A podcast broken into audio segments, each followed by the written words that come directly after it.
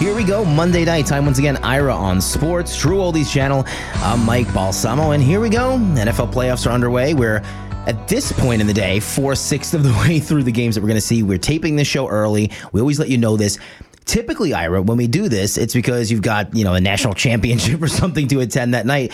That's not really the plan for today, but still a good reason why we're taping in advance. Because I want to watch the Steelers at 4:30, so the Steelers game will be on. And then the question is why I did not go to Tampa. I was going to go to t- Tampa, but because I want to see the Steelers, you know, what, I had a ticket. First of all, on Sunday, I had a ticket to Buffalo to fly. Of course, that t- was uh, Got kiboshed that, by well, that got Kathy can- they, they canceled the ticket, and there's no planes in, no planes out. I mean, it'll be shocking. You look at the videos and the pictures of the game. We'll, we'll be taping. This will be showing at seven, so the game is already like almost near the end right now. I, I'd be shocked. I mean, I'm still shocked they're going to play the game. There's getting ages of snow, but I think it's crazy how they've handled this. This is ridiculous, and we can talk about this. The idea that their Buffalo is building a 1.5 billion dollar stadium without a dome has to be one of the dumbest Insane. things I've ever seen. And that's and now they have they're paying people twenty dollars an hour to clean the stadium. And they're you can see they're without the shirts. They're having a good old time. but you're talking about a league that has eighteen billion dollars in a revenue a year, a league that's worth almost a quarter of a trillion dollars. You have star players, and you have. People you know, going out there shoveling snow, volunteers shoveling snow and without shirts and having a good old time. It's ridiculous. What do you think is the magnitude of them moving this game? Because that was the first thing I thought of. Like you said, it's not easy to get in and out of Buffalo anyway. If you had a hotel room, you had a flight, you got in Saturday evening and had a flight out Monday morning, what do you do for, for, for this scenario? It kind of messed everyone's plans up. and certainly messed my plans up. It messed my plans up today because I'm thinking I'll go down to Tampa and I'll go watch the game. But if Yeah, now two games in one weekend. and now yeah, but now the problem is I'm going to go if I drove to Tampa tonight, watch the game, and then I've, it's sort of a, what if it went up right up into the game? And sometimes you're in the suites. I get a, a club you know club seat, but sometimes they turn the TVs off in the club seat for the game because they once they get like eight o'clock they'll show like the Tampa warming up because they don't want people watching another game. So Mm-hmm. if it wasn't the Steelers, yes, I would do it. But the Steelers are my team. I would love to see them, and I hope I get to see them in Baltimore next week. So that's why I wouldn't go to it. But I think it's, but look, Buffalo's stupid because I think the fact is that you have a team that, you know, again, if, if you were going to race against Usain Bolt and you, and you were going to lose, but if you were going to go race in mud and it was going to be this mud up to your waist, you'd probably say, I have a better chance. So why, if you have a better team, do you want to play in conditions that are going to equal, be the equalizer? And I think that's one of the big things is that, you know, in the NBA finals, I mean, if you had the one team, if Miami, if the uh, Heat were going to play and they were going to play outside in a, in a place in Denver last year, I think Spoelstra would say, yeah, let's go play outside with wind and everything else. If you're neutralizing the better team, then you want the conditions. And the, if Buffalo wants to keep playing in these bad conditions, now Steelers are used to. They just played in Baltimore last week in terrible conditions, and they play it. I think it's stupid. I think that we don't have domes. I, I, we, my big theme is that I just. It's one thing not to have a dome stadium because you have a stadium, but when you're building a new one without a dome, I think it's crazy. So one of the other things too, I mean, gambling's obviously ubiquitous in our lives now. It's legal in Florida, which I didn't think was going to happen for a long time. If you bet this game three days ago based off a S- S- Sunday game with snow, with wind, you got a, a different line than you get right now. And I heard actually, I think it was the Mirage in Vegas, their house rules are as long as the game is played one week from the posted time, the odds don't change. If it goes more than a week, they, they can adjust it. But you're, you're kind of toying with people's money here a little bit, not only the traveling if they were going, but now if you're gambling based off what the game was supposed to be. Right. Well, Den- but Buffalo's had this issues again and again. I mean, a couple years ago, they last year they had the whole, they had to move the play, game to Detroit. Um, there was there's problems with the weather. There's problems getting in. Now Steelers were smart. I think the Steelers, well, considering they're only it's like a four hour drive, it's like a 30 minute flight, so they were able to get in. But the worst thing would happen is the Steelers would have flown up there early and been staying in a hotel room for two days. At least they're at the facility, sleeping in their own beds. You don't want to be in Buffalo for extra couple days while the game is being delayed. So that's another benefit to the Steelers. This is Ira on Sports, True Oldies channel. You can follow Ira across social media at Ira on Sports. Rodney Orr coming to join us at 745. And Ira, this, we're going to talk to him is obviously about Coach Nick Saban. In my lifetime, there's never been a wilder coaching carousel, vacancy, whatever you want to call it, that we've seen in, in the past seven days. We're truly in like the wild west of, of coaching availabilities and, and, and firings, quittings. Yeah, I was I listened. I was watching ESPN in the morning, one of their shows, and they spent like a half an hour talking about like their favorite foods at restaurants or something like that. And I'm like, if you can't talk sports now, then I don't know when you're ever going to talk sports because it was like it was like Belichick, then it was Saban, then it was you have legend after legend, Pete Carroll. Vrabel when, and Pete Carroll. It's like when when and Pete Carroll let go, and it's like a, a side story. It shows what everything is. And you have the national championship game on Monday. You're in the middle of the playoffs right now. What a time in sports, and it's just it's it's like one day another hit, another hit, another hit. And we're gonna spend a few minutes in talking about Michigan. And the reason why I want to is because it's sort of like Michigan won on Monday night, and the moment Michigan lost, it's like people forget what Michigan did. Like it, to me, we saw we saw a great team. We saw an undefeated team, one of the best defenses I've ever seen play, and we it's forgot. It's like if that game was that Monday night could have been a year ago. Yeah. Like uh, you can't even remember when they played. Yeah, it's uh, they, what do they say? A 24 hour news cycle. We're like a 12 minute news cycle with the NFL at this point. It, it really is just wild, kind of seeing how everything transpired. Because I almost thought, Ira, some of these posts were satire. Like someone would send me a link. Oh, Nick Saban just retired. Like ha ha ha, like a funny I didn't joke. believe it. I didn't believe it when I heard Couldn't believe some of I these. didn't believe- Pete Carroll getting like wild. We'll talk all about that. Let's go back to Monday though. You were at NRG Field, NRG Stadium in Houston. You've been there a couple of times in the past few years now. Great place to see a game. You got to see the national championship, and the best team country prevailed. Michigan won, beat, beat Washington. Yeah, I mean, this is sort of like this is one of those things where I said last week it was climbing Mount Everest. It was the fact that in, he he takes Harbaugh after playing. First of all, he played at Michigan, and he was a great quarterback. He was the Big Ten Player of the Year. Uh, they one year they finished second in the country in '85 and '86. He went, went to the Rose Bowl. Then he has a career where he played from the Bears and the Colts, Baltimore, San Diego. So it, it- Jim Harbaugh was a was a star quarterback. I mean, we just look at him right now at 60 years old, but he and he was a star Michigan quarterback. He played coaches at San Diego for three years, Stanford four years. We know, of course, the 49ers success. 2015, he takes a job in Michigan. Everyone's like waiting for instant success. Well, it wasn't instant. He lost five straight years to Ohio State. He was one and four in bowls. It was like 10 and three, 10 and three, eight and five, 10 and five, nine and four. People were saying, "Oh, you can't do it. You can't coach. Michigan's impossible. Academic standards. He's not good enough." Everyone calls for. I mean, everyone was calling for him firing, all that stuff. And then the COVID year happened. They hardly even played any games. But after that COVID year, everything changed. 21, they were 12 and 2. They beat Ohio State in Michigan. That was key. Then 22, 13 and 1. They beat Ohio State in Ohio State. And then, of course, they lost to TCU. And the huge upset was at that game in the Fiesta Bowl. And then this year, just to build it again, and you know, the fact that you have JJ McCarthy and Blake Corum and these fifth year and sixth year seniors, everyone that built through that program, through all the suspensions and, and recruiting violations that they supposedly said because they gave extra hamburgers to players and French fries and, and the and the ketchup or whatever. And then because they stole signs, which is unbelievable because when we're at these games, you can see the signs. I said, I've go to games, I see signs all Why over. you're not changing your signs? I have no idea. the stupidest things in the world. I mean, they're going to give him a suspension because he had the wrong socks on and the wrong shoes. I don't even know. But to build that up and to, to win it, it was climbing Mount Everest. It was, and it was someone It's like, I have finally done that. To take Michigan where they said it couldn't be done. Bo Schembechler never won a national championship. Lloyd Carr was the player that won, and I. It was just to me that's what was so impressive is the fact it wasn't like just one out of nowhere, like Washington out of nowhere they won played for the national championship. This was building. This was building when they when I saw at the Georgia game when I was at the Orange Bowl when they got destroyed and McNamara was their quarterback and they bring JJ McCarthy in the game, getting him experience in a big game, getting him that building up to this moment, and that's what we saw on Monday night when we saw a team that and a coach and a coaching staff and players that all were just improved, went through losses and ups and downs and all these things, and they finally were able to overcome. It's one of those things too. It's hard to win. You take a sport like baseball, and now we have the Dodgers, who payroll is absurd. They've got all the best players. Like for them, the expectation is World Series. If you're a professional golfer, you have 150 guys you're competing against every week, or 149. Same thing with college football. It's not easy to beat all these people. You could be fantastic. To win is very, very difficult. And he, yeah, they just finally put all the pieces together. But it was, I think, what you said made a lot of sense. Guys like Corum, you know, 50, 50 year guys that could have went to the NFL draft last year, but said, you know what, I'm coming back for Coach Harbaugh. I want to win one, and ultimately, you know, it proved fruitful. Right, and and I think that's what made it the fact that they they went through. They were definitely hardened by the battle, hardened by the losses. Now, Corum wasn't there for all those losses that they had to Ohio State and whatever, but certainly everyone around the program felt that, and and I think Harbaugh felt that, and I think his staff felt that, and he was able to make the changes. And and I, I heard a lot of things saying, well, this proves that you can be, you know, his recruiting classes were between 10th and 15th, and there's like now it shows you don't have the first or second recruiting class to be great. No, it's because I think these recruiting services over, you know, do not put the right value on the players. Four stars, For sure. or probably three stars, and four. You know, they just just because somebody says, "Oh, I think that person is." There's a lot of corruption in how they rank these players. Also, there's Mm-hmm. something going on that, and also the fact is they have great player development. So you have player development, and you recruit well, and you're hardball, and you coach well. Yes, you can win on these, but I don't expect this to happen time and time again. That any other coach can take top 20 recruiting classes and try to win the national championship. Do you want to talk about um, the atmosphere a little bit here in Houston? I know for the Final Four, like you thought, you, it was amazing. Kind of like the the festivities, I guess, that were going on. Was it kind of the same here for the national A championship? A little bit different because I think, but fact, I was hanging out at the Michigan Team Hotel. I felt it. I couldn't believe it's at the Hilton Americas, and it's the biggest lobby of any hotel you've ever seen.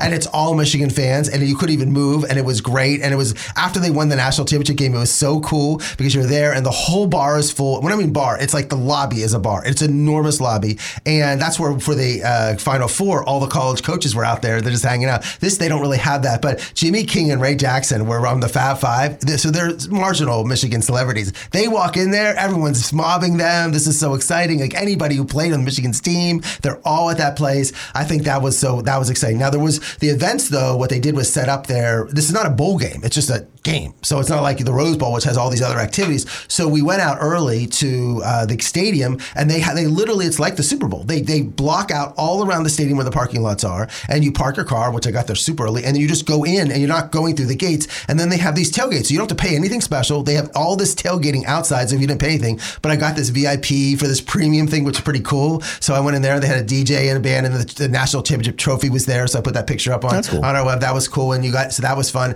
And then the alumni in the, had each alumni had their own little parties for different levels of parties too. So I didn't get into those, but I did the other stuff outside, which was cool at the VIP party. And that was it was just that was cool. And of course, I run in the stadium first thing, and I'm there early and and uh, watching all the warm ups. And the players, as I said, unlike pro games, those players are out there two hours. I'm in the stadium. The stadiums I like they open the whole thing opened three hours before, so you can get there early, watch them when they're shorts and t-shirts, and, and walk around, talk, do those type of things. So I like that taking those pictures. And I sat on like the 40 yard line on like 25, 30 rows up. My pictures were good, but they were harder because it's a little NRG is dark. Like in the backside, it's almost like a theater, so it's hard when you're in dark and you're taking to light. So that was what was fun. But I still had a great seat for the game, amazing seat for the game, and got to see all, all the atmosphere for it. Yeah, the pictures I was talking about at Ira on sports across social media. What did you mean by alumni parties? Like there'd be a class of 05 party and a 1985 No, party? they call it. separate? they- that's funny. No, that's like a reunion. But no, they call alumni. It's like oh, anybody who went to Michigan, so they have the Michigan alumni. If you're part of the alumni association, then they have their pregame tailgate. Now that was in the NRG. There's an NRG Center, which is an indoor place. So they you walk into that, and Washington had the same ones. It was a Washington alumni. If you're a part of the alumni association, you go there. But so it's just an extra thing that you pay extra money. It's another party to pay for. Actually, I think I went in the wrong party. Like I was supposed to go to the alumni, but at the one I went to, I thought was even better because it was like the food was absolutely amazing, and it's all free food. So my friends always ask me, "Is it free food?" That was all free. So, but I thought that was pretty cool to go in and go walk in that. And then, but if you didn't even have anything and you got in there, then you, there's other vendors and everything throughout the all around the entire stadium. And now remember that stadium is next. If you see the picture, the Astrodome is next to it, which is a huge stadium. But they haven't torn it down yet. But I don't think they'll ever tear it down. But it's right. Now. It's not even used. But it's next to NRG Center so, Stadium. I always want to ask about the uh, the fan percentages. I have to assume this was an overwhelming Michigan uh, fan base. You know what? I thought during the game the Washington fans were really, really loud, and I felt, but I felt like you know when I where I could tell the percentage when the game was over, and you could see when they have the ceremony out there. I was surprised. I thought it was 70-30. During the game, I thought it was like 60-40, 55-45. But when the game was over and you saw Michigan fans all on the upper decks on the Washington side, then I realized then wow, this is really probably a 70-30 type of game. But the Washington fans were very, very loud, and as expected, you know, Michigan it's closer. There's more fan base, more alumni. It's the sec- it's the largest alumni, alumni association in the country. So I didn't know that. But and their fans are so devoted. I mean, they are the most devoted. They love their team. They're obsessed. They follow. They know every single Michigan player that plays in the NBA and the, and, and the NFL. They're they're great. I mean, it's it, that's what makes it. You know, if Harbaugh leaves to go to the, no pro team has this type of fans. I mean, their fans are so loyal to Michigan. And it's one of the reasons that I think it's a hard decision for him, but I think it's still an easy decision at the same time. we'll talk about that in a second. Let's talk about the game itself. This was one, I mean, Michigan's heavily favored here, and I, like I felt bad. I, I bet against Washington, and I kind of been betting on them all season based off your recommendations. Michigan looked great, you know, to start the game. Like you could tell, we're going to go in here, we're going to run the ball hard, we're going to play defense. This is what Michigan does, and they were able to do it pretty easily. Yeah, but I think that you know the weird thing about this game was I thought this game. I remember I was at the game last year, in the last four championship games, and I felt like this had a feeling of the Georgia TCU game at the beginning, and I in the and I just think Michigan did take advantage. They could have blown this game out in the first half. It could have been worse. But it, and I think that's what I mean. The score of 34-13 looks great, but I think that that game should have been 34-13 at the half. I mean, Michigan had the you know the the first they had ball, got the ball, and then Donovan Edwards, who really took a backseat. If you remember last year, Corum got hurt in the Michigan game against Ohio State, Michigan Ohio State game at the end of the year. Edwards had those huge long runs in the fourth quarter and won the game. But this year, he really hasn't carried the ball so much. He could have gone pro, but then he runs 41 yards, and it's like, what? This is the Washington defense that I saw at the USC game that just let him run. I mean, he literally went there, and the Mm. Washington was like looking at it and running that for 41 yards. Washington gets the ball back, they kick a field goal, big drive. Then Michigan gets the ball back again for McCart- Edwards, a 46 yard run. So it's 14 to three, just like that, on these two long runs that just were just like Washington wasn't even trying. I'm like, this game's going to be a complete route. Washington goes three and out. Michigan goes down there, kicks a field goal, makes it 17-3, and then uh, and then when Washington was fourth and seven on Michigan 47, they went for the first down, didn't get it. You know, they're very aggressive. They you know they're down 17-3. But Michigan, I thought that's where that's where Michigan should have ended the game. At 17-3, they just got the ball in the midfield, they went on fourth down, like end the game now, make it 24-3. Let's call it a day. And they don't they don't do anything. So then Washington goes three and out. Penix was sacked, and then Michigan was fourth and two in the Washington 38. This is over a lot of criticism. So they're fourth and two. Instead of just kicking a field goal or punting, really punting at this point, punting the ball, they go for it. They don't get it. Washington then gets the ball. They finally get some movement, and they go down and score. And that made it 17 to 10. They went on fourth and three on the third on the on the three yard line. They go for it, make it 17-10. So the halftime score is 17-10, even though Michigan outrushed Washington 209 to 33, outgained them like 300 to 150. It's still 17-10. And I think that's I'm like, wow. I mean, Michigan could have thrown away this game by not blowing them out. And then the you get back and the halftime is extra long. It's like 25 minutes. Like seems like forever. You come back in the seats. The first play, Penix throws an interception, like a hmm. bad interception to Will Johnson. And then and that's the one thing. The the, the secondary. Every time I'm watching the when you're at the game and you're seeing Odunze, Odunze, uh, and uh, and McMillan and Polk. They're three wide receivers that think they will go th- you know first, second, or third round in the drafts. They could not get open. The Michigan defense, their secondary was on running with them. There was very t- few times where they were wide open, and the Michigan kicks a field goal off that makes it 20 to 10. Washington comes back at 20 13. and then something really weird happened. The next three possessions, Michigan had punts. They went three and out. Like they could not. This is where the Michigan offense just could not get going at all, and they're like leaving Washington in the game down seven. But Washington went three punts for a total of three yards. So these are offenses that you expect to get more. This is where Penix, and this is where Penix is getting credit. He threw some bad passes. He just did not seem comfortable in the pocket, and he just did not play well. And then with nine minutes left in the game, McCarthy threw to Colston Loveland, you know, his tight end, 41 yards. Then Corum ran 12 yards for a touchdown. This is sort of what they do a lot of their games. They sort of hang in there a little bit and then start blowing them out. And then Corum runs it for a touchdown.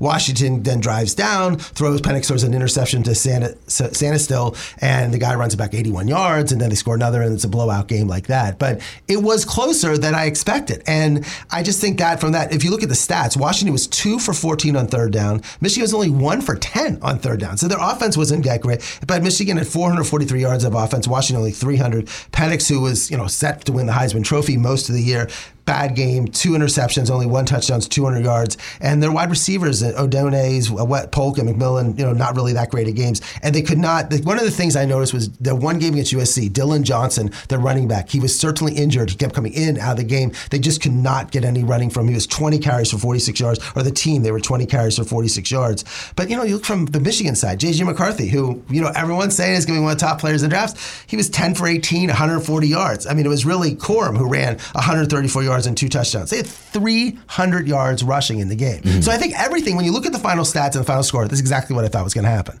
Because I thought that Washington's offense was not did not look like Washington's offense looked before the year. I said their defense is just going to get run over. Michigan just you know could not take advantage of some situations. But look, they're the champions. Everyone's going to look at the score 20 years ago and say they're undefeated, 34 and 13, they've dominated those type of things. But I'm sure the Michigan fans in the lobby didn't care about that. They just wanted to win. no, and you know, I got to meet the one other thing I said I got to meet a lot of the players players' families and you meet the players' families, and they're so amazing. Like their players, their families, they are not, they are wonderful. Like this is a good group of people. Like you know, it, even there was none of the curfews. Like you, like my friend was in the hotel and Blake Corum comes down and gets a coffee. You know, they, they the players when you talk to them, they're, they're professionals. Like they they are professional people. Like and I think that helps. And I think the fact that he recruited them, they didn't have the problems. Look, Georgia is great, but they had a lot of those DUIs and all those driving Off-field problems. issues, yeah. Those off-field issues. You didn't hear anything of that in No. Michigan. And the thing is, that's because it's not. If you're going to do something bad, it's like no, we're a team. We're part of this team. If I, it's not just I'm going to do something. I'll let my teammates down. And I think that's one of the reasons why they played for the national championship and Georgia didn't. I mean, Georgia didn't have. I feel like there's an aspect of that, but I just meeting. It was fun. I never really go to games and really meet players and their parents and all the other stuff. And I just everyone I met was like wonderful. The great stories to tell. One guy, uh, Cornelius Johnson's father's writing a book about uh, African Americans in the NBA before 1950 and playing and stuff like that. So that was exciting. So I really like that. So one of the my takeaway from the game has to be the um, factor of I mentioned on the show last week, like Michael Lombardi, friend of the show, former NFL GM, said I would take Michael Penix over Caleb Williams. And then we see a standalone game with Michael Penix, and he missed some bad throws. He, he just made some very poor throws, worse than I've seen all season. And JJ McCarthy, who our friends at WalterFootball.com have him going number five overall to the Giants.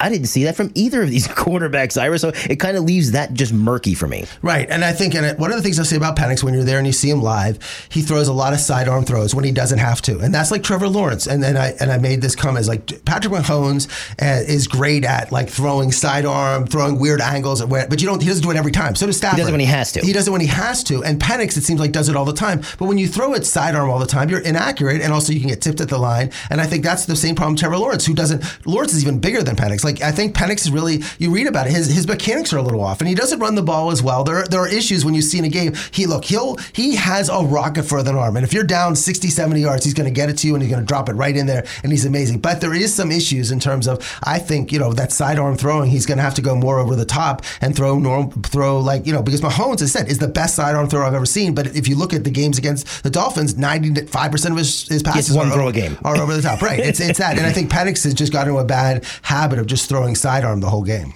Ira on Sports, True Oldies channel. I'm Mike Balsamo. Rodney Orr's going to join us at 745, talk a little bit about more what we're going to discuss now. But you want to talk anything about uh, Nick Saban here? Because this was kind of shocking to me that, that Nick Saban stepped down. And I think if, if I was in his shoes, looking at the way the game just kind of changed, Nick Saban's changed his game already. He was a defensive, run the ball kind of coach. Then 10 years ago, realized, man, I need some some skill players. I need some quarterbacks to, to keep winning in this league. Now with NIL, everything's changed. And if I were him, you know, I'm in my 70s, I, I'm just not going to do this anymore. I don't blame him. Well, you know, he his career is crazy. Twenty years, but in the, in the first twenty years of his career, he was an assistant coach. Kent State, Syracuse, WVU. He coached at Ohio State, Navy. Then he went to Michigan State, and he was there, and he was nine into his final year. Then he moves to LSU for five years, won a national championship, parlayed that into go to the Dolphins, where if they would have drafted Drew Brees instead of Dante Call and, and signed, instead of signed not drafted, but you know, signed Trade, Drew, yeah, trade, yeah, signed. Drew Brees, but they said his shoulder, the doctor said his shoulder is not going to hold, and they went Daunte Culpepper instead. Maybe that he has Brees, and he never goes to Alabama. And I know the AD at the time really pushed, you know, let's get him, let they they target him. He came in that first practice that he had, it was sold out for the spring practice, and the first year was like seven and six, but after that, 2008, you know, 12 and two, you know, then they were then they went 2009, they won the national championship, and then from 2009 to 2023, he won six national championships, and this is what his final standing in the polls were: 1 11, 1 1 8 4, 1 2, 1 2 8, 1 2 5 5. Not bad. And- it's just unbelievable, and it's just simply what a, what a, what a, and, and just be the come the dominant program. And even when Dabo Swinney and Clemson, uh, you know, beat him a couple times in the championship games, and it would it would take when Alabama lost, you remember the losses. Oh, Johnny Manziel game. Oh, when John, Deshaun Watson beat them. Like Trevor, you know, you remember the fact that when they lost, it would had to be some amazing performance by somebody. That's the standard they set, and I think it's good. I think he's phenomenal. I think he's a, a great recruiter, a great CEO, and I think he's a great in-game coach. The pick, the, the the six, you know, where they tried to kick a field goal against Auburn. Like when you remember almost every single coach's games that they lost, you know, they're, and they coached as long as he coached, you know how great he was, and all the players, the whole NFL. You see Tua after games. You know, he's just Tua can't leave the field because there's so many Alabama players on the field. They're all over the place. They have to meet everybody. They're all talking. You you literally could feel like a top NFL team by just putting Alabama players on the same team. Philly's been trying to do that with Georgia, Georgia players. players. Working so good. Um, Yeah, one thing I will say, it's just been a remarkable run, and for me, he's always going to be remembered for the benching of uh, Jalen Hurts for Tua in the national championship. Something that was kind of unprecedented. Who pulls their starting quarterback from all season for a guy nobody knows? Both, of course, are successful NFL quarterbacks now, but just wild things like that. He never really cared what anyone thought about him. He was doing it Nick Saban's way. Well, I think it also in a way he was able to have three or four uh, running backs that were all going to be in the pros. He got people to buy into the say, look, if you work here, we win as a team. You're all going to improve. You're all going to be drafted to the NFL. The idea, which are, it's hard to do in this me, me, me. Where was my draft position? He really they didn't. You know, when they go to bowl games, that I was at the cap of the, the Citrus Bowl and a bowl that didn't matter. Everybody played in the game. He just got buy-in from his team when these players weren't getting buy-in. And I'll share my position and I'll I'll be one of three running backs and I'll and I'll beat Jalen Hurts and I'll ride the bench behind Tua one year. It's that's an attitude that was he was able to get. Now maybe with the transfer portal he wouldn't be able to do that as Yeah. well, and that's one reason he he decided to leave. But the fact is, in a time when still people were moving, transferring, getting upset, he still was able to do that. An amazing, and as I said, I think he's underrated as an in-game coach. People talk about CEOs. I think he really was a great uh, during the game, and also you said make the changes. You know, make his offense. Before he was more like a nine-six, seven-six type of game, and then he brings in Lane Kiffin and Sarkisian and these quarterbacks and, and starts throwing the ball And the Julio scoring Joneses of the world. Yes, and yeah, yeah. So I think we're going to go stretch this, this yeah, game so out. I think that's and he's you know, he's the, in my of course my I mean you know you got Saban and you got Knute Rockne and that's about it. Those to me those are the two best quarterbacks. Do you want to talk about uh, the new Alabama coach, Kalen DeBoer? Uh, for me, Ira, I think this is a pretty good hire. The trajectory for, for DeBoer has been pretty good. It's so funny is that in so people think Alabama they had they won in 23 to 46 that's 1923 1946 they won five national championships under two coaches. Then Bear Bryant came in and won of course six titles. He was all-time winning uh, games winner until Paterno passed his record. But after Bear Bryant retired they went Ray Perkins Bill Curry Gene Stallings who actually won a title but Mike DuBose Dennis Franchione Mike Price and Mike Shula. And it, it, it was rock bottom. I mean they, Mike Shula was 10 and 23 and then you had Mike Price who they hired as a coach from Washington surprisingly from a West Coast school. Mike Price comes to Washington State. He goes to a strip club in Pensacola and didn't realize that people in Florida fans would say you know the Alabama coach is in a you know in a strip club. And he's like I didn't think people would recognize me. Well you're the Alabama coach in Pensacola. And of course he didn't even coach a game. Then he got the, he got fired after not even the spring practice game. And uh, so then so it that was they really hit rock bottom. And then they hit lightning in bottom when they hired Nick Saban. So you know they I don't think they want to go six or seven more coaches until finding another Nick Saban. But Kalen DeBoer is an interesting hire. 49 years old. He went to Sioux Falls. He won three national championships at Sioux Falls which is NAIA in five years. Then he was an offensive coordinator at Southern Illinois Eastern Michigan Fresno State and Indiana with Penix. Went to Fresno State for two years won a title won you know had a good year there with and did a great job at quarterbacks. And then in Washington the last two years 11 and 2 and 14 and 1 this to me looks more like Urban Meyer. Remember Urban Meyer went to Bowling Green good. Utah good. Then he goes to Florida. It's like someone who was just there a couple years turns everything around wins and is great offensive mind and then goes. I think it's that one of the things. But you know Saban was behind this. He still has an office. You can see I think this is one I think Saban identified DeBoer as one of their coaches that, that they should do and he said he's going to play an active role in it. He's not going he's not he he clearly wants to be involved in this and DeBoer said I want Saban around every day and I think you're going to see that uh, to keep some sort of continuity. But do I think he's going to be fantastic? I don't I don't there's no way I mean it's just not it would be a miracle that's to that would be like Brett Favre and Aaron Rodgers. You're not going to get Hall of Fame after Hall of Fame. It just it hasn't happened in the history of coaching. It rare has you know Nebraska with Bob Bob Devaney and then Tom Osborne was the only time you had two coaches. Typically you're going to have a steep falling off. It's maybe not this but then you start having a falling off because it's it's hard to be to have these coaches you know year after year. I do think the Saban keeping an office, staying involved is huge. I, I was shocked. I thought there was going to be a fire sale on the transfer portal as soon as this was announced. I think only Isaiah Bond is the only person who's leaving this, this system um, as of right now. So if people are going to be retained, that's a good thing. I mean, what Nick Saban is building is, is good. You want to keep that. Yeah, and I think DeBoer's strength in terms of being an offensive coordinator and also working with coaches like with players like Michael Penix when he worked with him at Indiana and then at Washington and turned him NFL quarterback. I think that's why Jalen Milroe. There's a lot of thought that he's going to. That's why Milroe's so excited. I mean, everything you're hearing out of us, Milroe can't wait. This is going to be great, and a lot of people feel like they're going to bring some wide receivers in. Their offense is going to be dynamic. Those type of things. Ira on Sports True Oldies channel. I'm Mike Balsamo. We're going to have Rodney Orr from the Tider Insider talk more about this coming up 7:45. Uh, we're taping this show earlier in the day because of the games tonight. So as of right now, you're hearing this. The Steelers and Bills game is probably about to wrap up if it's not No. over yet. So we can't we can't talk about that, but we can talk about what happened. Miami and Kansas City.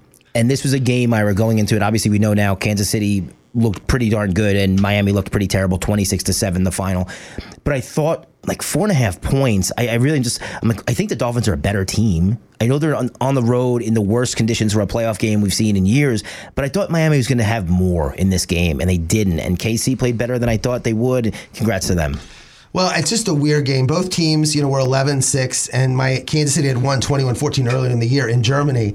But of course, if this game was lost to me when they lost the Tennessee game, they lose, yeah. they win the Tennessee game, and then they, they could have lost the last two games a year. They would have rested the players against Buffalo. They would have been healthy going this game. And I don't, and I, it's not a difference of playing Kansas City, Kansas City in the in the snow and the rain and it's cold, and the Dolphins don't win under 40 degrees. I think it's you could have a home game. You could you could be playing at home, and you could have had a week off of rest. They chose, you know, they had a three they had a three game lead with five to play. I mean, this is this is one of the greatest collapses you could imagine at the end of the year. And now Tua's record is just, you know, he's you know terrible in terms of, uh, you know, in, in, December. He's 10 and 11 in December and January, and 24 and 9 September, October, and November. And the fact that Miami has not won a, a playoff game since 2000, that's just crazy. And, uh, you know, Miami seems to play these cold games, though. And I was the game in 2017. It was it was one of the coldest games I ever went to in, in Steelers. Steelers won against the Dolphins, and it was freezing, freezing, freezing cold there in Pittsburgh. But uh, I just feel like this is one of those things where Mahomes look like Mahomes, and that's why he is so good at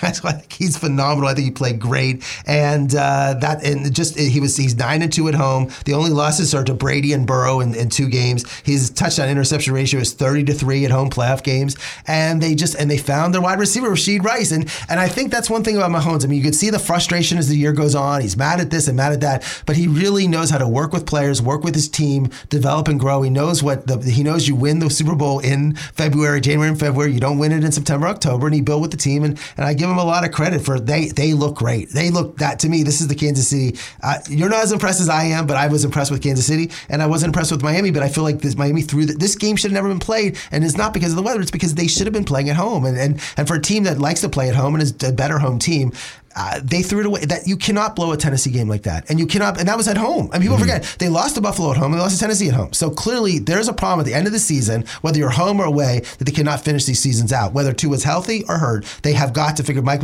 you know, Donald has got to get their act together in terms of how they finish these seasons. No, you're absolutely right. And with the exception of Baltimore, they could beat every team in the AFC in Miami. It's a lot different going on the road. I, the cold, of course, is a, a, ridiculous outlier. This is not a normal thing, but it's never going to be warm in Buffalo or Pittsburgh or anywhere uh, else in the AFC where you're going to have to go to play these games. So I don't know.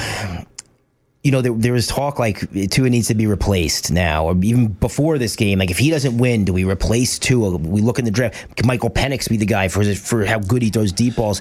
What's your consent or you know what's your take here on what you do with the future of Tua? I think you run it back. I think Vince Fangio showed on defense. I mean, he had lost Phillips, Chubb, Van Ginkel, Holland, and Howard. I mean, six of their star players were out, and the defense still, I think, hung them. You know, was able to hold yeah, the terrible. Chiefs. They weren't terrible in that situation. I think the defense improves. Fangio's defense the second year is even better. But I, look, McDonald, you know, McDaniel seems to work. Mike McDaniel seems to work well with Tua, and I think they bring Tua back. Tua's improved a lot from last year to this year. He stayed healthy this year.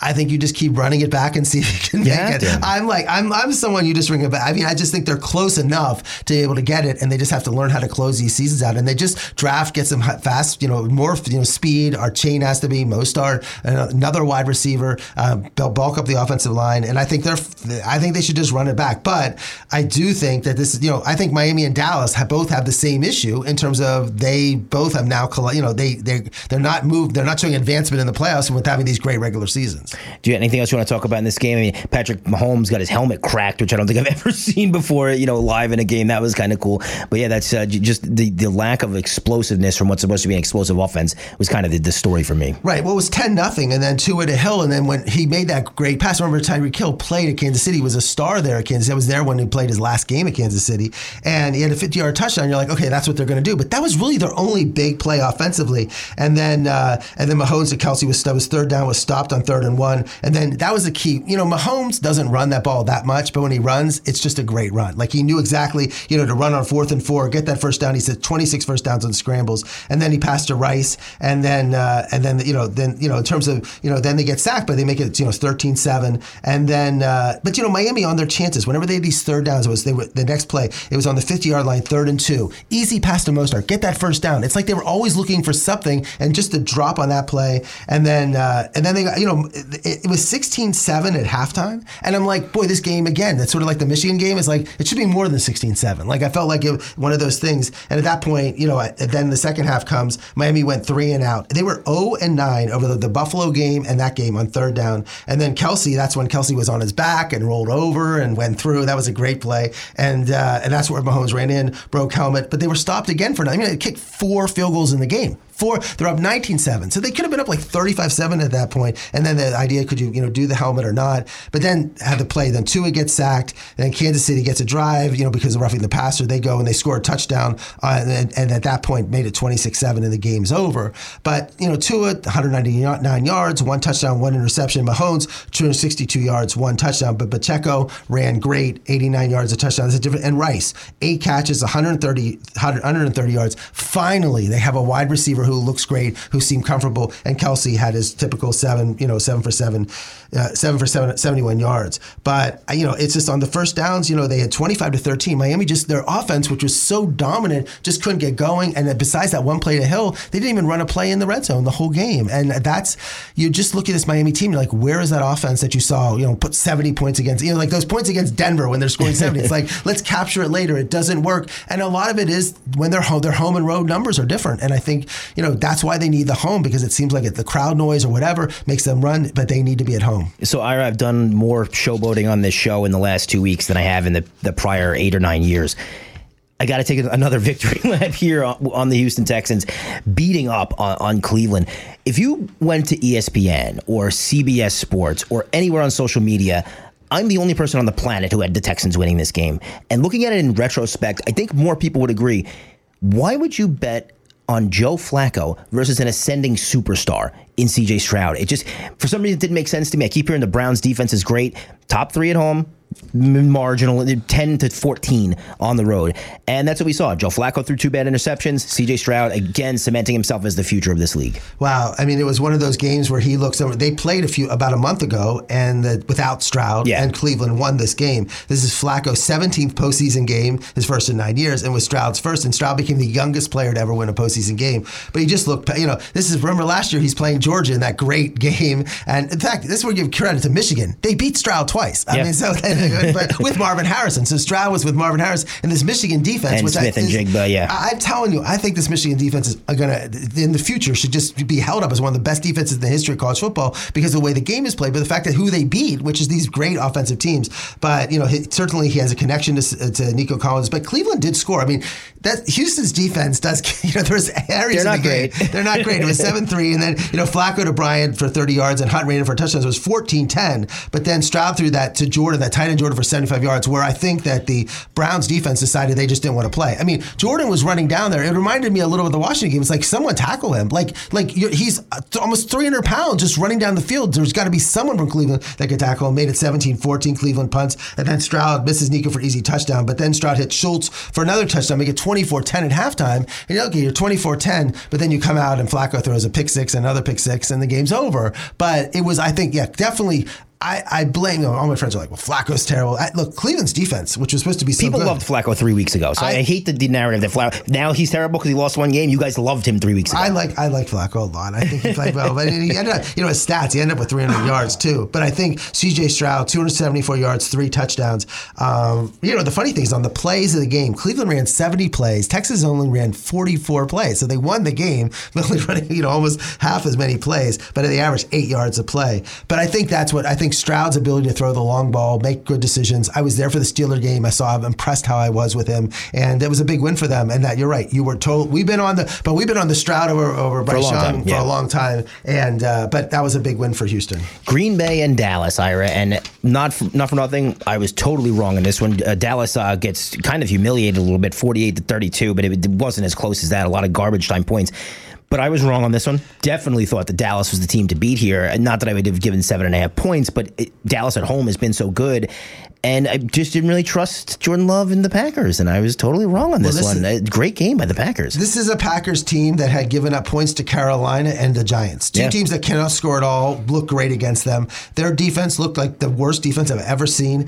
And again, they come in there, and not only does their defense hold Dallas, which they you know did into having the lead that they did at halftime at twenty, you know, at that point twenty seven to seven, but twenty seven nothing. But the point is just their offense. I mean, Dallas's offense was one of the best in the league. At home, they by far were the best, worth thirty seven points per game. And then just just to play like they did, just horrendous, absolutely amazing. Dak is now two and five in the playoffs, um, and again they're twelve and five. They're the only team to go that haven't played a championship game that have been two back to back twelve seasons. McCarthy and Dak are thirteen and fifteen now in the in in the end of the season type game, or when they play, I think a winning teams with winning records. But they had won sixteen straight home games, and and, and, and That's they- why it was so hard for me to think they would lose. And they just come out there and you know it, it- something happened like look CeeDee Lamb who has been caught more passes than anyone else in the league this year looked like he was not on target with Dak now th- as in, I think that had to be something before the game there's no way they you know he's catching 12 13 passes a game and suddenly it's like they, they were just on not on the same page there had to be something that happened there's no way you go into a home game it's not like the crowd noise or the weather or it's zero You degrees or almost thought he was hurt or something. Like, where is CeeDee? like, You didn't see him for three quarters. And uh, you know, at the end, he ended up having 100 yards, nine catches. But during when they counted him, there were plays where he was running. That was, I think, and I think that threw threw off Dak a lot. But the defense was terrible. Aaron Jones, who scored like two touchdowns all year, scored three in this game. They couldn't tackle him. Micah Parsons, who I still say again and again and again, do not compare him to Lawrence Taylor. I mean, this he had two tackles. He's going to be the highest paid defensive player in football, and he had two tackles, one solo, one unassisted. And I saw him. The only time I saw him was like running number 11, chasing Aaron Jones, running. Somehow they just could keep running and running and running. And the passes to Doubs, like Romeo Doubs was on on my team uh, in fantasy, and never you know 50 yards a game. That's all he did. Now he's big, tall, strong, everything. Just. Get, he was catching balls wide open, everything, and then just a, just an unbelievable. There were there were plays where I could not believe how wide open the wide receivers were, and then Dak threw the interception to Jaire Alexander. Aaron Jones runs for a touchdown, and then Wicks for a touchdown. It was unbelievable. Twenty. It was the largest deficit at home since 1969. Forget playoffs for anything. The largest deficit they've ever had at home, and it was 27-7. And uh, it was just then you know you start the second half, and you're like, okay, well Dallas is still down what 17 points, but then Green Bay goes down again to Doubs for 46 yards, Jones for a touchdown, and then the pass to Musgrave. That was like the. I mean, Musgrave is running down there. He's 40 yards before nobody was there. Yeah. It's almost like he ran off the bench, you know, and ran on the field. Like, how do you let on a game like that? There wasn't a Dallas defender in the same zip code as him. It was It- ridiculous. un- and that was, and then Aaron Jones runs. I mean, it's just the whole thing was a disaster. And you know, at the end of the game, they put Sean Clifford in again. And don't get look at the stats. I'm not going to even read stats for the game because Dak put up almost 400 yards, but it, it was like garbage time. And then I criticized that. That Green Bay's defense is so bad they can't even just hold in a game when they have a lead like that. But it's a this is bad for the Cowboys. Just horrendous loss. I mean, just just a bad loss. like I said, we taped this show earlier in the day. Mike McCarthy might be fired by the time that this airs. Are you getting rid of McCarthy? I mean, I, I, for me, I don't know if I like Bill Belichick at this point in his career, but it seems like a Belichick Jerry Jones coming together is like gonna happen. It's just for me, it seems like the logical destination. Well, I was surprised. Look, look, he doesn't. He um, Jerry Jones brought in Bill Parcells. Bill Parcells was the Belichick like 20 years ago in terms of he had won two titles for the Giants. He was to be the highest paid coach, and he brought someone like Parcells in. So if he's to bring Parcells in after he had just won three championships, he could easily bring Belichick in. And I think this is this is to me the perfect spot for Belichick because he's to come in there and he's to like, look, I'm not to have total say on personnel, but Jerry's to listen to me. I'm to be involved. I mean, this really does look like the perfect position for Belichick to come and step in. Dak Prescott's your quarterback. He's going to work with him and make him a, you know, what I just think it works. I, yes, I would bring Belichick in for this one position. Yeah, for me, Belichick wants full control. He's, he's get it anywhere. terrible. He's terrible at drafting. Yeah, he's not going to get it anywhere. But this is just an easier way to like to not hurt his ego. Well, it's Jerry Jones's team, and I, so I got to let him make the personnel calls. Whereas if, if he went to Carolina, he's going to want to run everything, of course. But that's why for me, this is just a perfect coming together of Bill can kind of put his ego in check. He gets the most uh, what's a highly sought after job in in pro sports, the Dallas Cowboys coach. Everything seems like the writing's on the wall. Unless you know, as the people said, some there are some people say blow the whole thing up. You know, get rid of everyone, bring Deion there, and just whole, have a whole change. But I think the team does have a lot of talent. You know, they've won 12 games back to back. They are very good, and I would not get rid of Dak Prescott. But something there is something in these big games where he is just. I mean, last year I felt look they came in, they beat Tampa, that was big. Then they lose to San Francisco. I thought that was unfair. This there's no excuse for this because Green Bay was terrible. This was a, this was like a bye, and they just they weren't ready to play in this game, and that's on the coach. In a game when you're when you're when you're level, what you're viewed is the Super Bowl and when you lose this, you, you can't keep your job. We got Rodney uh, Orr coming up from the Tider Insider in just a minute, but quickly, let's talk about Rams and Lions game last night. And there was so many great storylines from this game, of course, with the quarterback swap that was a few years ago. Now they're facing off against each other in the playoffs. Man, we got a good game here. I the team I wanted to win, the team that I do think is better is Detroit. They got to win 24 23, but no shame from the Rams. This was supposed to be like a 5 6 win season, and they looked pretty good here. Well, we've had bad games all weekend in terms of these blowouts, and then you get last night's game, and wow. I mean, that was great. I mean, you have Stafford, who has been the quarterback for the Lions for 12 years, returning. Goff, who was on the Rams, who the Rams gave up for to go to Stafford, who everyone thought, oh, he's going to come there, and he's not, he's going to be in Detroit for nothing, and then he's ended up being the star quarterback there. Dan Campbell's turning around Detroit, the first playoff game, you know, second postseason victory since 1957. 57. it's crazy, you know, before Bear Bryant, and uh, and now you know it, it's to me this was without a doubt they had lost nine straight postseason games at home, and uh, this was and the, and the Lions were everything. The line the first half was really just like it was like Hagler Hearns, just throwing punches. Each team, Puka Nacua, I mean, he is so fun to watch, and I just when you watch Cooper Kupp, like he, he must be injured. There has to be because if he comes back next year and he's healthy, like they're going to be amazing because there's something bothering Cooper Kupp, but Puka Nacua is just amazing to watch. He he's he's tremendous, making play after play. I don't think ever there's a player with the BYU. He was an average, an average high, college player, and now to become arguably maybe the second or third best wide receiver in the league because you see how he plays 180 yards in a playoff game was tremendous. But the fact that it was 21-17 at halftime, and, and because both play teams went, besides you know the Rams get stuck in for, for field goal instead of scoring, they've been 21-21. Stafford almost had 200 yards and two touchdowns. Puka Nacua had five catches 106 yards. Goff had almost the same stats as Stafford with almost 200 yards and a touchdown. And uh, that, but then you're ready for the second half to begin. And the Rams, you know, it, it's just it was it was really weird. The Rams had four possessions, they only had six points. Both teams were punting the ball. Like it, it just it was weird. They the Rams only possessed the ball in the second half only four times. They only got the ball four times. Got those two field goals. They drove down was third and 14 and and and that's where it was 24 24 23 really.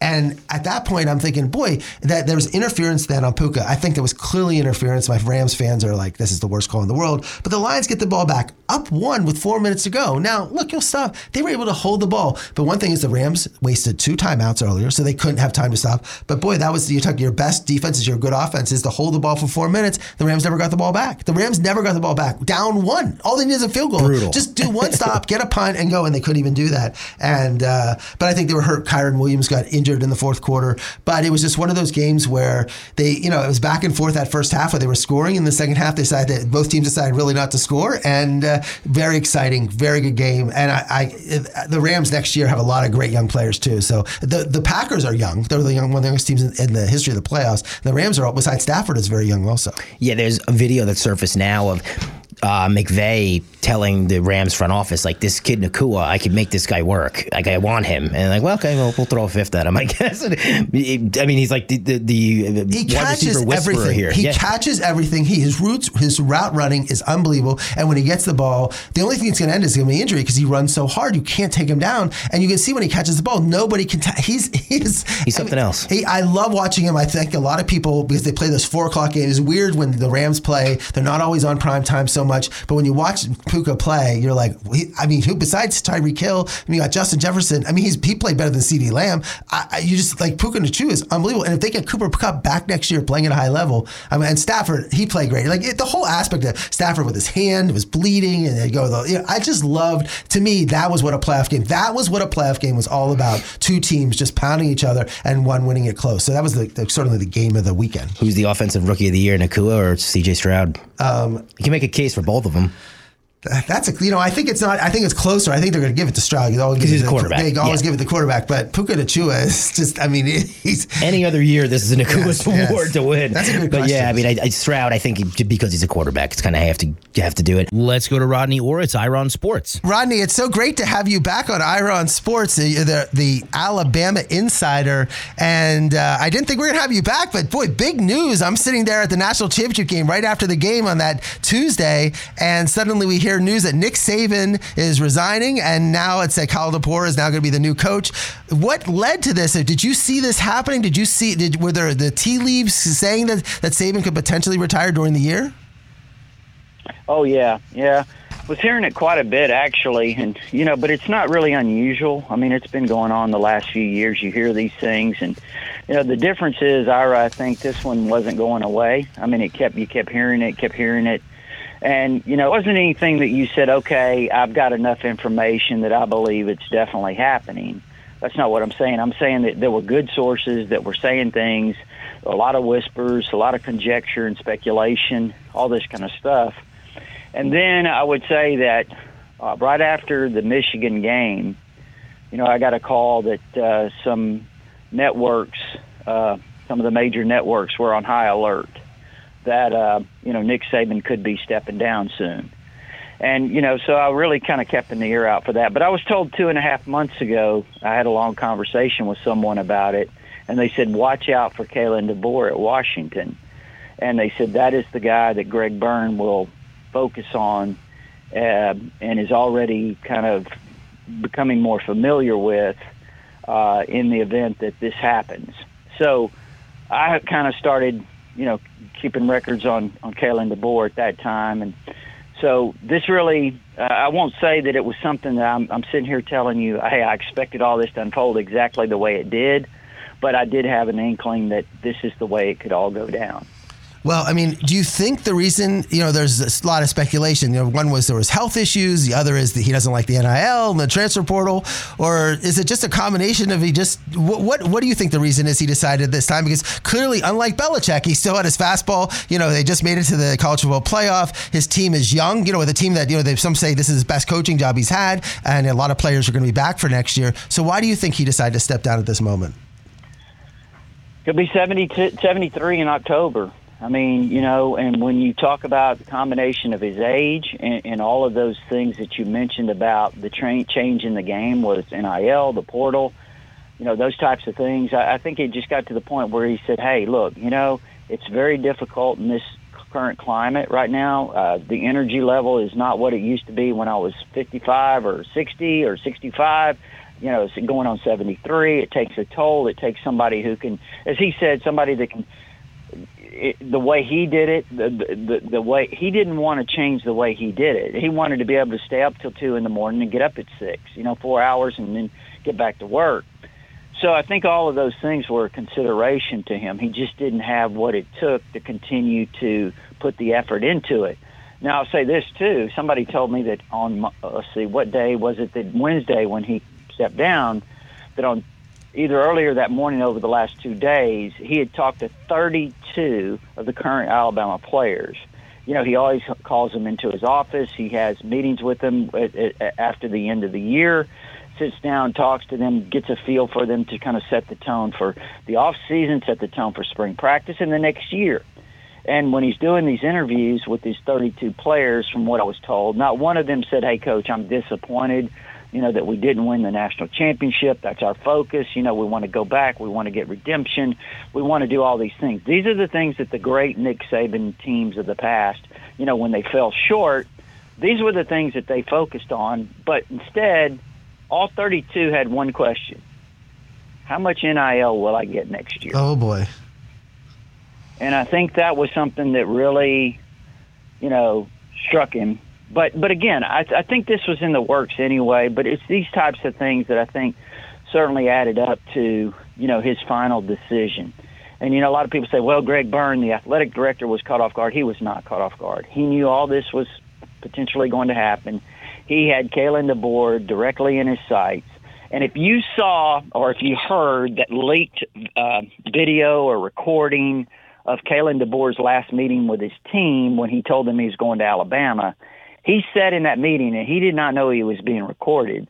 He said in that meeting that when he heard, you know, on Wednesday that Saban had retired, that he kind of had a sick feeling in his stomach because he knew what was getting ready to happen. he knew he was going to he, he knew that he was going to get a call and he knew that he was not going to turn down Alabama. So, and again, I think it was, you know, obviously his emotions and feelings about his players at Washington that made him feel a little bit empty there. But I mean, that's how that's that's pretty much what I know in terms of how things went down. Well, you know, when they hired uh, when this when Bama had Mike Shula, they fired him. That whole gap in period before you know recruiting Saban, getting sued, and Saban had was this experience. He had won a national championship at LSU, had coached at Michigan State, and had you know it was was an older you know, coach with the Dolphins. You know, DeBoer is no background in the SEC, no background. You know, it's like really just in Sioux Falls and Washington. What does Byrne? What did Byrne see? And I and I would assume that Saban himself, because I don't think Byrne hires DeBoer with without Saban saying, "I think this guy's smart." You know, what what what did they see in him that made him, that they're so excited about? Well, let me ask you this. I'll ask you a question. What does everyone else see in Kalen DeBoer when he was at Washington that made everyone convinced that this guy's he's really good? And that is that he wins a lot of games. I mean, he's won a lot of games. He's had a lot of success. Uh, you know, here's the thing, Ira, and you know this you got to be able to manage a program. It, it, it, and when you see consistency, you you've had a, nine years as a head coach. Seven of those years you won eleven or more games. Okay, you can say, well, it's it's on this level, it's on that level. Okay, he was just at Washington. They went twenty five and three. Uh, they played for the national championship in his second year. Um, you know, these things don't happen by accident. The consistency of his winning is is a sign of a winner. And so I, I really think that, you know, there are a lot of people that say the familiarity in this part of the country. Coach Bryant, Bear Bryant used to say, a winner is a winner, and a winner is going to win wherever he goes. And, you know, I think that's pretty much what you can say about this guy. He's won championships. He won three national championships on the NAIA level. Uh, you know, he played for one this year at, at, at uh, Washington. And look, let's just be honest he he did not have the talent at Washington, especially you look at their defensive front seven. I mean, they didn't have the talent that some of these other teams had. Uh, he beat Sark two years in a row with lesser talent. Uh, he beat Sark this year. He was double digit lead there until the end. They almost lost it, as you know. But he beat Sark there. there, there I, when I watched that game, I was saying, if I'm a Texas fan, I'm really disappointed because I've just watched the guy in the biggest game of, of his career, Sark, get beat by someone with lesser talent. And and on the flip side of that, I'm thinking this Kalen DeBoer is really really good. You know, uh, so I say all that to say, I mean, I just think you know, look at the track record. Look at look at him. Look at his personality. Listen to what his former players say, and what do they say? They say, you know, a lot of glowing things about him. You can tell that they really love him. They really kind of bonded with him or he bonded with them, however you want to look at it. And I think too, look at football people. Look at real football people. Ira, here's the problem. Here's the problem. There's not a lot of people in sports journalism and sports uh, casting, whatever today. Look at the people who don't present their story with an agenda. And I think when you look at people like that, you can take Cole Cubelic, for example. He's an Auburn guy. He played offensive line at Auburn, but Cole has the ability to put all of that out and look at it in a professional manner.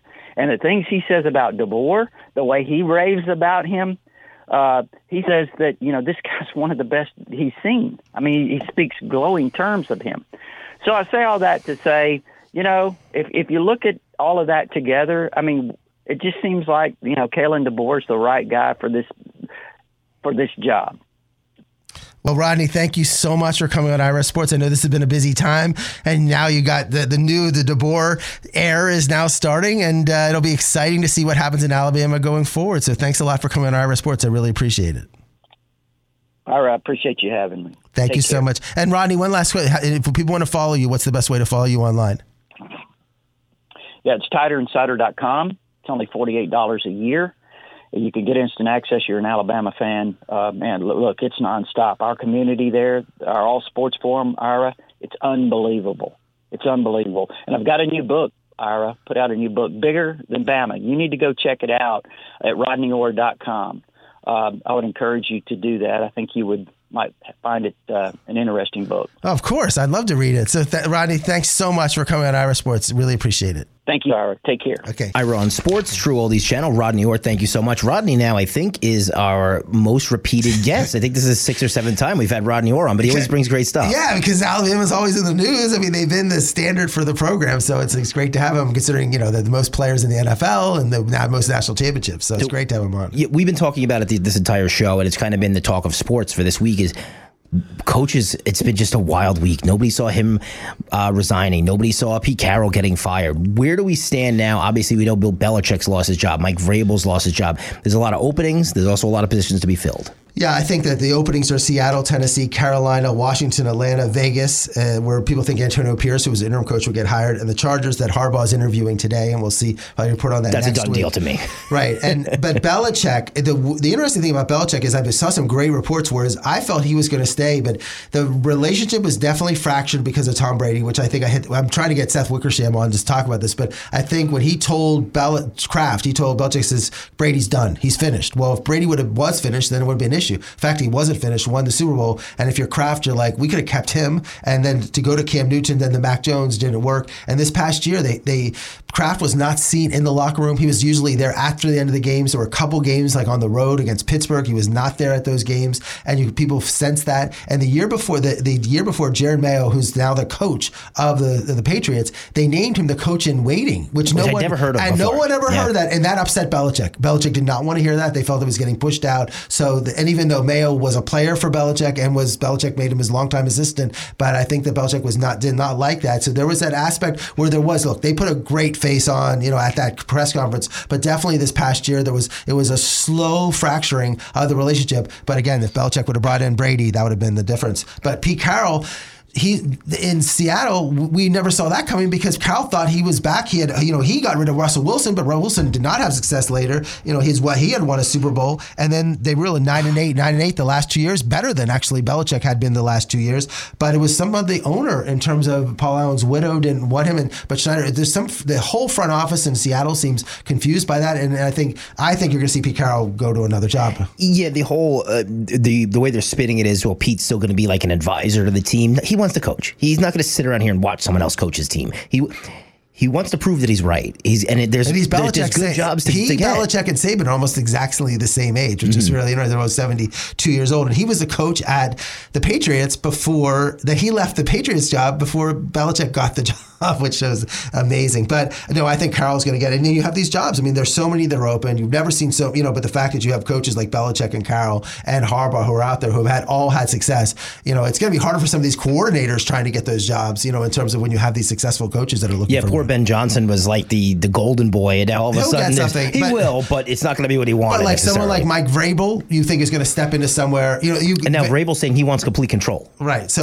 so you're seeing. I think you're going to see situations where you have these four coaches that have have one success, had success, playoff experience that you're going to be seeing hired, and these coaches that are spending, as we've talked about this off the air, um, these teams are worth five, six, seven, eight billion dollars. Some the Cowboys are worth twenty billion. What if you pay a coach thirty million dollars? What you know? What does it matter? It doesn't part count against the cap, and your teams are worth so much money that I don't. I wouldn't be surprised to pay the coach 20, 25 million if you think that's the difference to winning. No, absolutely. So, what's your plan for uh, this coming week? I mean, obviously, at the time of taping the show, we don't know the results of, of the two uh, games today, but have an, an inkling of where you're going to end up? I would hope that I'm going to be in Baltimore for the Steelers and the Ravens on on Sunday next Sunday, and if that doesn't happen, then maybe the ball. I'd probably go to Baltimore or go to Detroit for a game. That would be the thing. So, Detroit would be kind of cool to see, and you're indoors too. so you're indoors. So it'd be, it would be. Detroit or Baltimore. So I would see Detroit or Baltimore to go at one of those games. We are out of time. On behalf of the entire Ira on Sports team, we want to wish you a happy Martin Luther King Jr. Day. He's Ira. I'm Mike. We'll talk next Monday night. Ira on Sports.